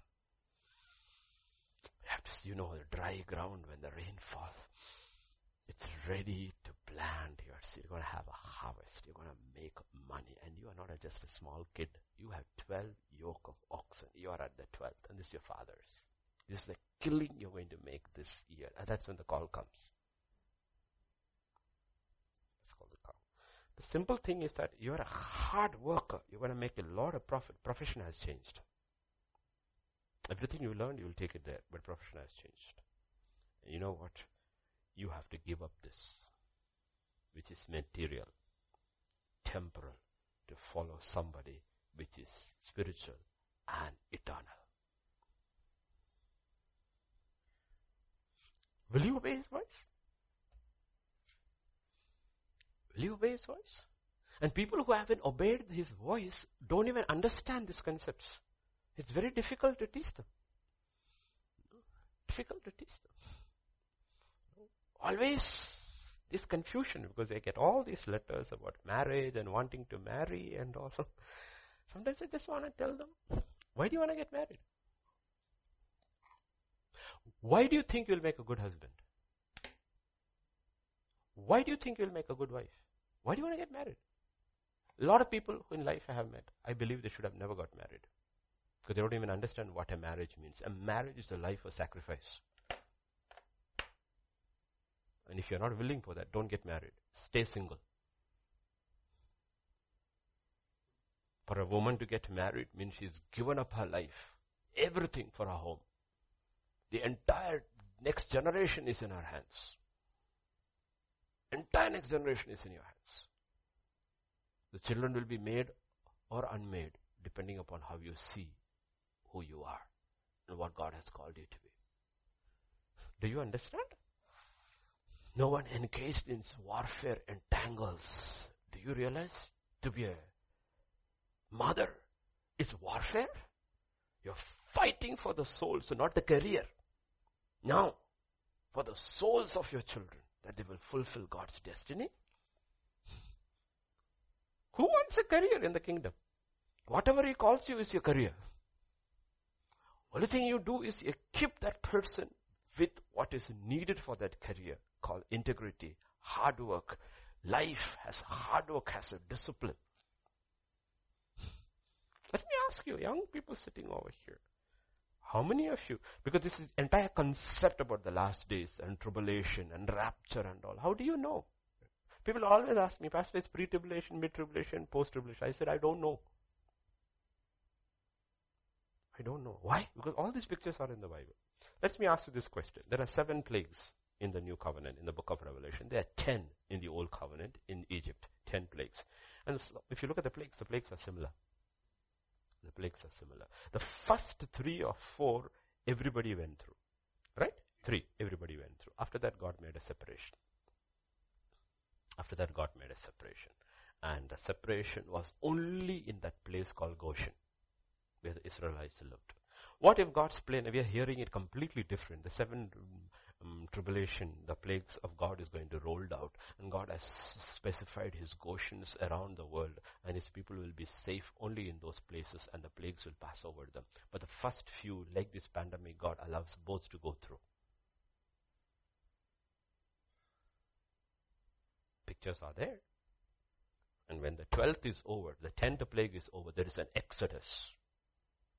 They came out of Egypt going to the land dedicated by God.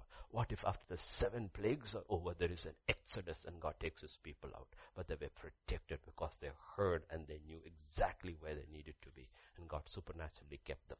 Isn't that what also Revelation 12 says about the woman who was taken into the wilderness and Satan, but God protected her?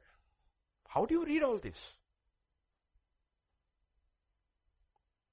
How do you read all this? The question is, can we live like that? If you haven't heard.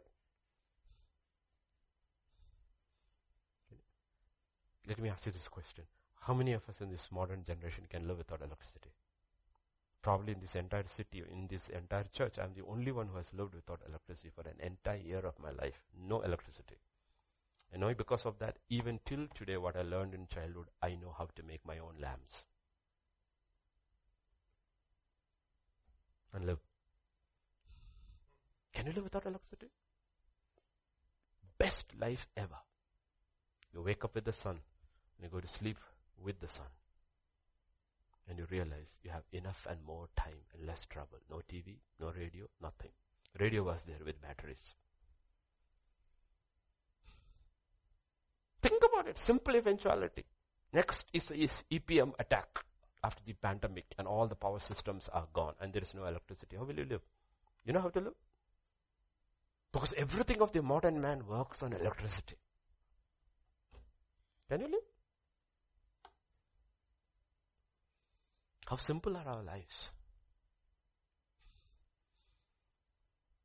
That's what Paul is telling Timothy. Timothy, Timothy, Timothy, Timothy. Focus, focus, Timothy. Focus, focus, Timothy. Focus.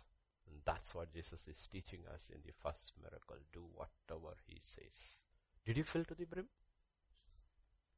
Or you feel. Your feelings don't matter what God. I have obeyed the voice of the Lord. Really? Who said that? Saul. I have obeyed the voice. What did he say? I filled to the brim.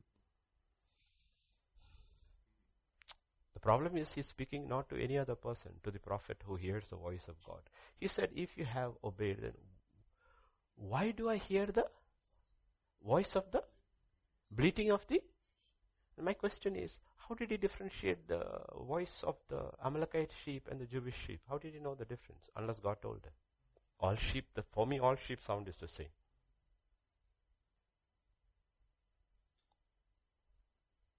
It's a shame. How did he know the difference?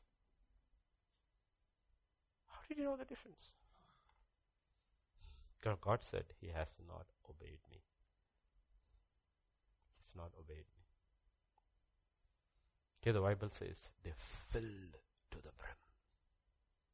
Filled to the brim. Look at that. They fill them up to the brim. The question is, you keep on filling. Keep on filling until the Holy Spirit starts coming out of your nostrils. Say, Lord, go back to Ephesians chapter 4, 16 or 17. Yeah. Yeah, uh, 5, 5. Sorry, not 4, 5. Because the days are evil, and verse 17. Unwise, understand the will of God is, and verse 18 is a command. What is that? Do not be drunk with wine in which there is dissipation. Okay? It's a sign of the world. Be filled with the Spirit. What does it say? Be filled with the? And what will come out of your nostrils? Psalms, hymns, spiritual song, singing, and making melody in your heart to the now, this is not talking around, going around singing. You said there will be melody in your heart in the midst of your persecution. Remember that Ethiopian sister who used to sing in that container? Hot like a pot.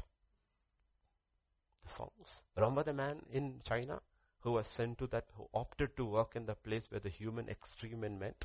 And nobody wanted to come there because of the punch and smell. And nobody, when he comes, also comes near him. And he chose that so that he could sing. Chose that. Just, just think about yours. Just think, just pause for a minute and think about the times you are actually alone in your homes, in your rooms. Is there always a song that's coming? Is there melody? Is there melody? That's the first sign.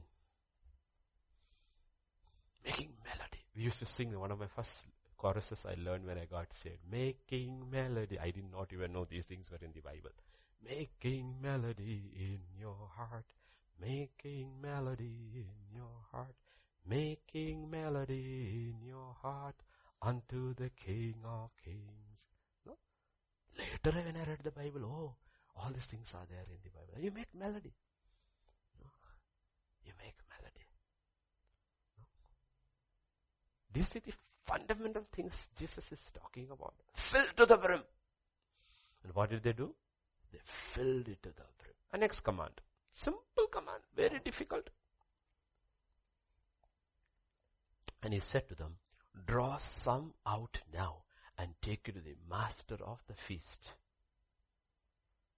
And they took it. No, wait a second. Wait a second. It is not so easy.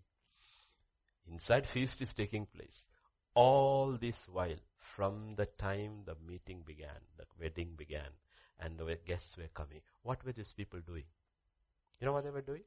They were taking water from washing the feet, washing the feet, washing. Suddenly they have been told something absolutely shocking. Take some and take it inside. That is why you have to hear very carefully because what he tells you will be absolutely shocking. Shocking. He'll scare you. Many, many moons away. That's an old Red Indian term. Many, many moons ago. Years and years and years ago. When I stepped into ministry. Very little money little money, but in the bank. I stepped into ministry never even knowing you get an offering or support. I had, I had no, I was a rookie. I had no idea, just obeyed and came out. Then I asked the Lord, Lord, how do I move on? No, I trust you, you will take care of me. I believe you'll take care of me. You know what the first thing you hear? You know, you, lightning goes through your heart, Lord. What did you say? I was talking about receiving. I was talking about receiving, Lord. I, I think, I, think you, I, you didn't hear carefully. I think you didn't hear what I was trying to say. I was talking to you about how do I get, and you're telling me give. He said, that's how you get. So you can study the entire scripture. That's how you get. I became very spiritual and I said, Lord, I believe, Lord, I will get when I give. but I don't know whom to give. He said, don't worry. I thought I could escape. Escape has to know. I don't know how. He said, don't worry. I'll send them to you. You have to be very careful with this God, okay? Don't put your foot in your mouth unless you really, really believe and that what he says. You know, next weeks it started. Kring! You open the door, somebody is stunned. Pastor, I said, what happened? I haven't eaten for a week. I haven't paid my rent. I haven't paid my fees. I said, okay. This is God. what do you do? First feed them. And because they were not from India and our, they were our, those days, other brothers from Africa, they could eat. One loaf of bread and six eggs disappear in a blink of an eye. They were not Nigerian, they were from Kenya. They could eat. They could eat. Okay. What was meant for normal people like me for four days went in one blink, it is gone. It, they left. And they said, come tomorrow. Where am I? I'm at the bank. Why to withdraw money? And before, you know, I, had, I, I still can remember my account. I think I had around 36,000 rupees. Those days it is big money, okay, in my bank. At the end of then God said, keep an, keep, keep a record. So at the end of the year, I kept a record. I gave out every pie of that 36,000. I looked at this. 1 lakh 20,000 had come in without me asking from anybody. That was the first lesson he taught me and after that I have never feared lack. It's only one way. It's only one way. Fear of lack is broken. Fear. You know what God told them? You fill. He could have done it many ways. We would have expected like our Indian gods. Wave his hand and suddenly wine is flowing over. They didn't do any of that. He says, you fill. You fill. They had to go to the well, whatever, draw the water, bring and fill and fill and fill. So they are putting in. Second, no questions asked what you're gonna do. Take, draw something and take it to the master of the feast. No, this is where it becomes difficult. You have to trust God's ways. He never does something the same way twice. So it's very careful that you hear. Very careful. We struggle because what I'm saying, these two things are here side by side. One is pestilence, the other is famine. Both are there side by side.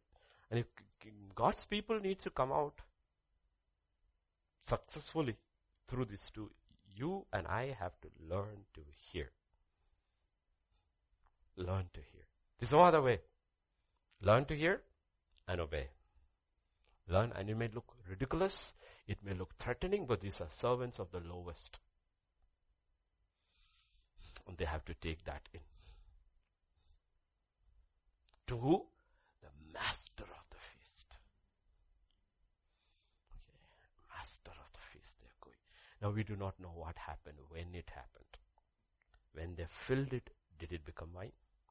When they drew it, did it become wine? When they took it on the way, did it become wine? Or when it was handed over to the feast? We don't know. We don't. We have no clue. Some people were healed instantaneously. Some people were healed when they were going. We don't know. Some people were healed only when they went all the way and washed their eyes in the pool of Siloam. We don't know when it will happen. But listen carefully what he says.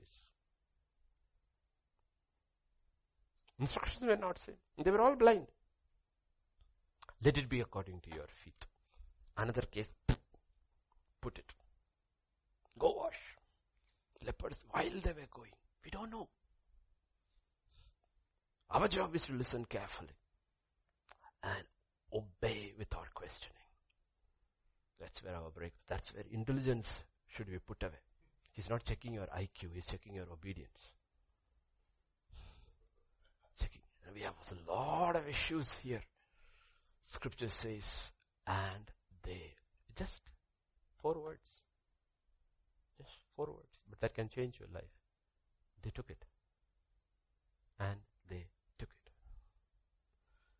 and Peter did it. That's it.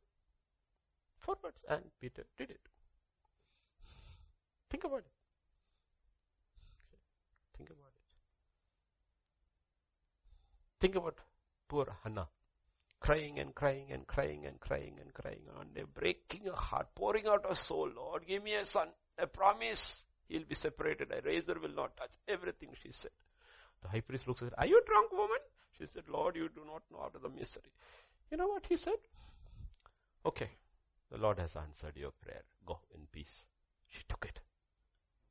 She took it. Who's speaking? A disqualified priest. Through his mouth also God speaks to his, and he doesn't even know he has spoken the very prophecy of God. She receives it. Her face changed. How do you know you have received the word of God? Your face changed. This melody in her heart. You read scripture carefully, 1 all. She changed. She did not go back the way she came.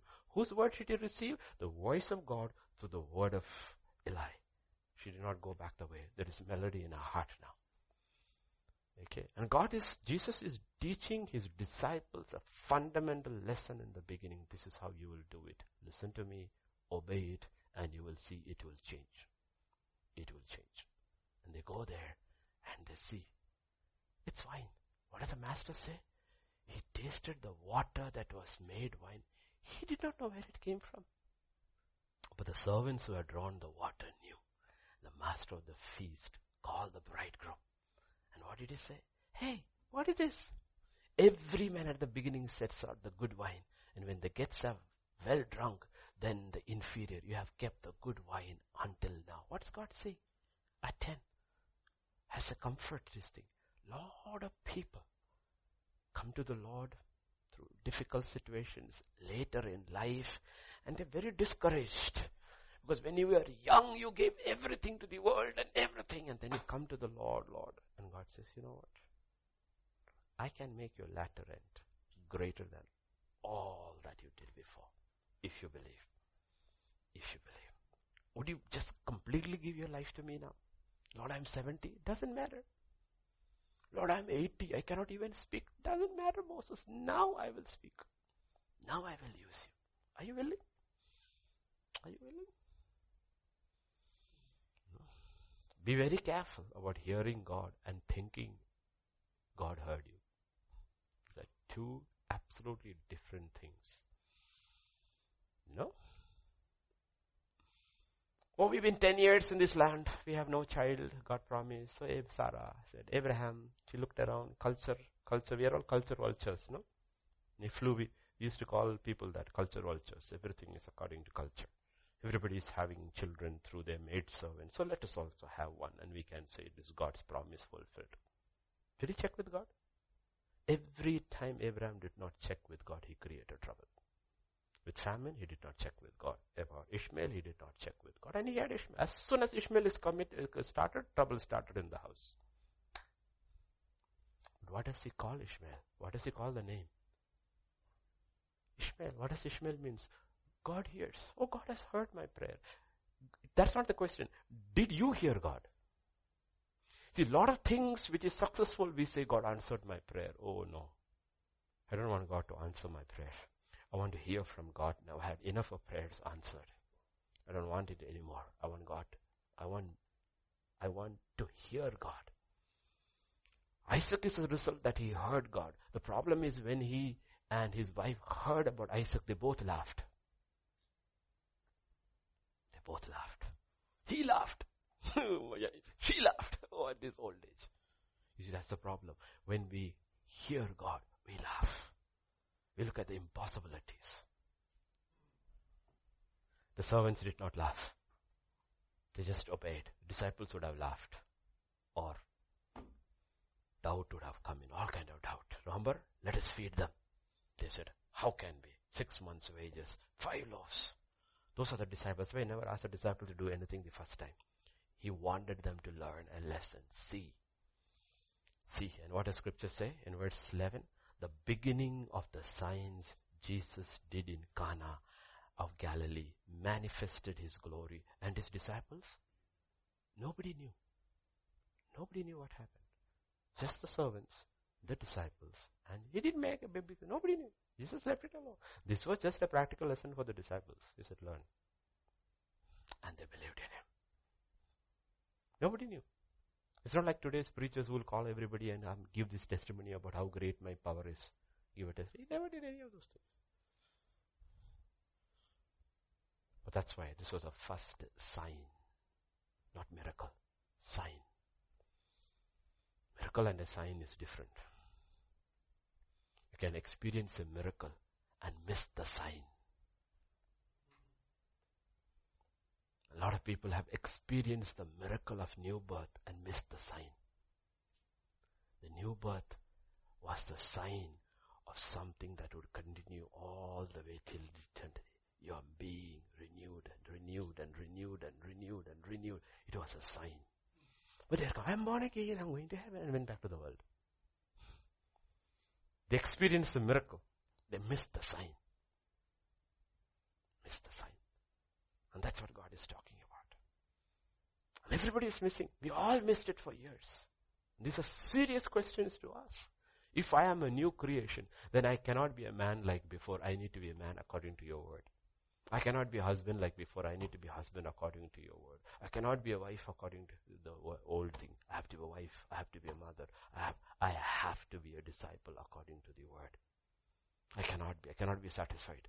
I cannot be content because I'll be disqualified that day. Not I will lose my salvation. Paul says, I will be disqualified. He didn't say, I will be cast out of heaven. He said, I will be disqualified because I did not run my race according to the rules. You cannot serve like before. And you will see the fundamental key to everything is to hear. And as soon as they heard and obeyed, lack was over. Lack was over. And you know what did God do? God do first miracle, what God did to remove the lack, He used something that was readily and so commonly available that everybody overlooked it. Everybody overlooked it. It was there. The water was there. Oh, we have no wine, we have no wine, we have no wine, we have no wine, we have no wine, we have no. Provision is right there. All you need is God.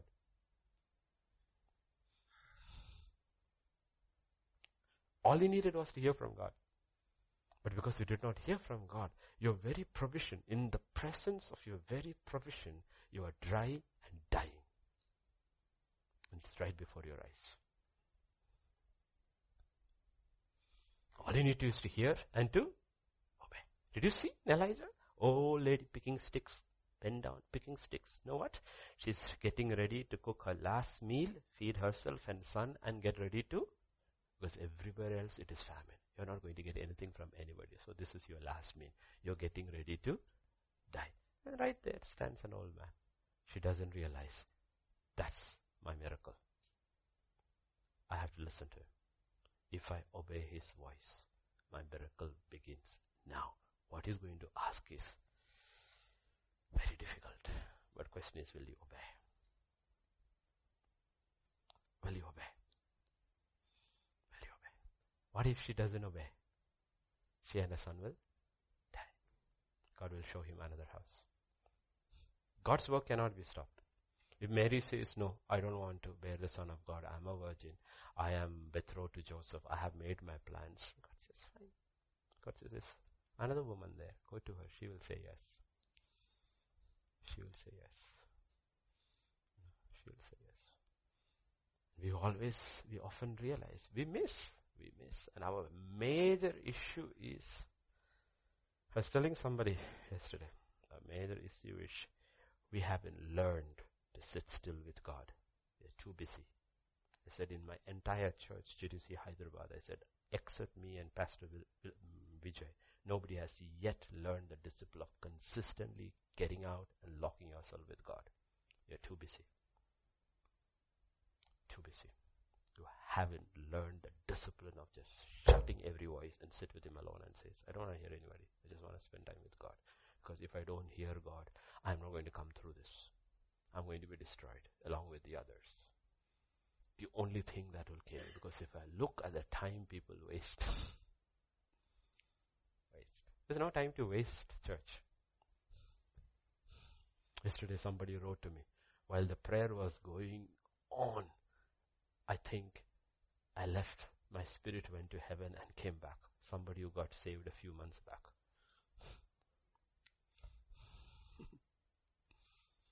no?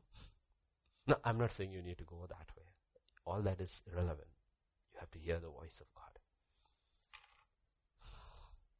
We still haven't learned to shut every voice. The first lesson Israel got is being missed. Let's have our final scripture. Deuteronomy chapter 8. Verses 1, I think to 4. 8, 1 to 4. Every commandment which I command you today, you must be carefully observed that you may live and multiply, go in and possess the land of which the Lord swore to you. You shall remember the Lord your God led you all the way these 40 years in the wilderness. For what? To humble you, to test you, to know what was in your heart, whether you would keep his commandments or not. He humbled you, allowed you to hunger, fed you with manna, which you did not know, nor did your fathers know, that he might make you know that man shall not live by bread alone, but by every word. No, he left the, led them into the wilderness. Do you know why he put them in lockdown in the desert? So they would learn to hear his voice. And they did not hear. And when they heard, they rebelled. The only reason he led them from the promise, from Egypt, and not straight to the promised land, led them into the wilderness is first thing. If you want to win your battles in the promised land and become an overcomer, one primary lesson of the wilderness is to shut every other voice and learn to hear my voice. That's the only way the church will survive. Church. And our struggle is this. The struggle is this. We hate the wilderness. Hate the wilderness. And you look into the word of God and you find me one man who did not come out of the wilderness was used by God. Everybody, including his son, had to go into the wilderness and be tested whether he's hearing. What you know what the test is taking place in the wilderness with Jesus? The three temptations. It's not the three temptations. The simple test to the son is this: Have you learned to hear my voice? And he heard, answered correctly, and he overcame. That's the only test. The same test Israel went through. Have you heard? Yes. Will you obey? You obeyed. And he came back in the power of the Holy Spirit. That's the only test. And we don't realize that's the most important test, that we hear God's voice and obey it. Man, woman, child. And it doesn't matter when you're a child like Samuel. The only test is that, will you hear my voice? And the first test Samuel has to hear is, he heard the voice of God. And he did not recognize it, but he heard. Samuel, Samuel, Samuel, Samuel. The question is, will you obey when you heard the voice? Hearing the voice is one thing. And turning your side and says that old man won't sleep, won't let me sleep too. He didn't say that. He got up and he ran. You know why? You know why he got up and ran? Because his mother has taught him to obey that voice. Samuel is there. Disciplined him to obey the voice of authority. Mother is in there, father is in there. He realizes Eli is the next authority. Samuel, he runs to Eli. Eli said, I didn't call you. Twice? Thrice? Fourth time he gets the answer. Think about it. Three times somebody says, I didn't call you. Would you go back to that same man? It still is absolutely clear. I have heard a voice calling me by name. I have to find out who called me. Fundamental lessons, children. I'm telling you fundamental. There is a huge difference between, literally between heaven and earth when you hear the voice of God. He speaks to you and you obey. Your life is a series of miracles. And every time you and I did not hear or heard and disappoint, a life was a series of disasters. You can choose miracle or disaster. Ah, that's a good title. miracle or disaster. Amen. Let's pray. Father, we just come to you this morning. We just thank you. We just praise you. We just worship you, Lord. Around the world, your children are listening. Some very young, new babes in Christ. Some much older is irrelevant. We have a God who's our Father who speaks. And when He speaks, we are at rest. Absolutely at rest. Because we know you are faithful. What you have spoken, you will do. All we have to do is obey. Teach us to hear and obey. Teach us to hear and obey. Today we live in cities, but we have to choose our wilderness where we crowd out the voices of men and women around us and the voices of all these ideologies that are being pumped day in and day out and just listen to the voice of God and meditate upon the word of God and go out and do what we have been called to do. Fully, completely, fill it to the brim. Thank you, Father. Thank you. Every time a vessel is filled to the brim, what pours out is wine and a miracle. Because it's the work of God. Thank you, Father. Thank you. We praise you. We worship you. We glorify you, Lord. In Jesus' name we pray. Amen.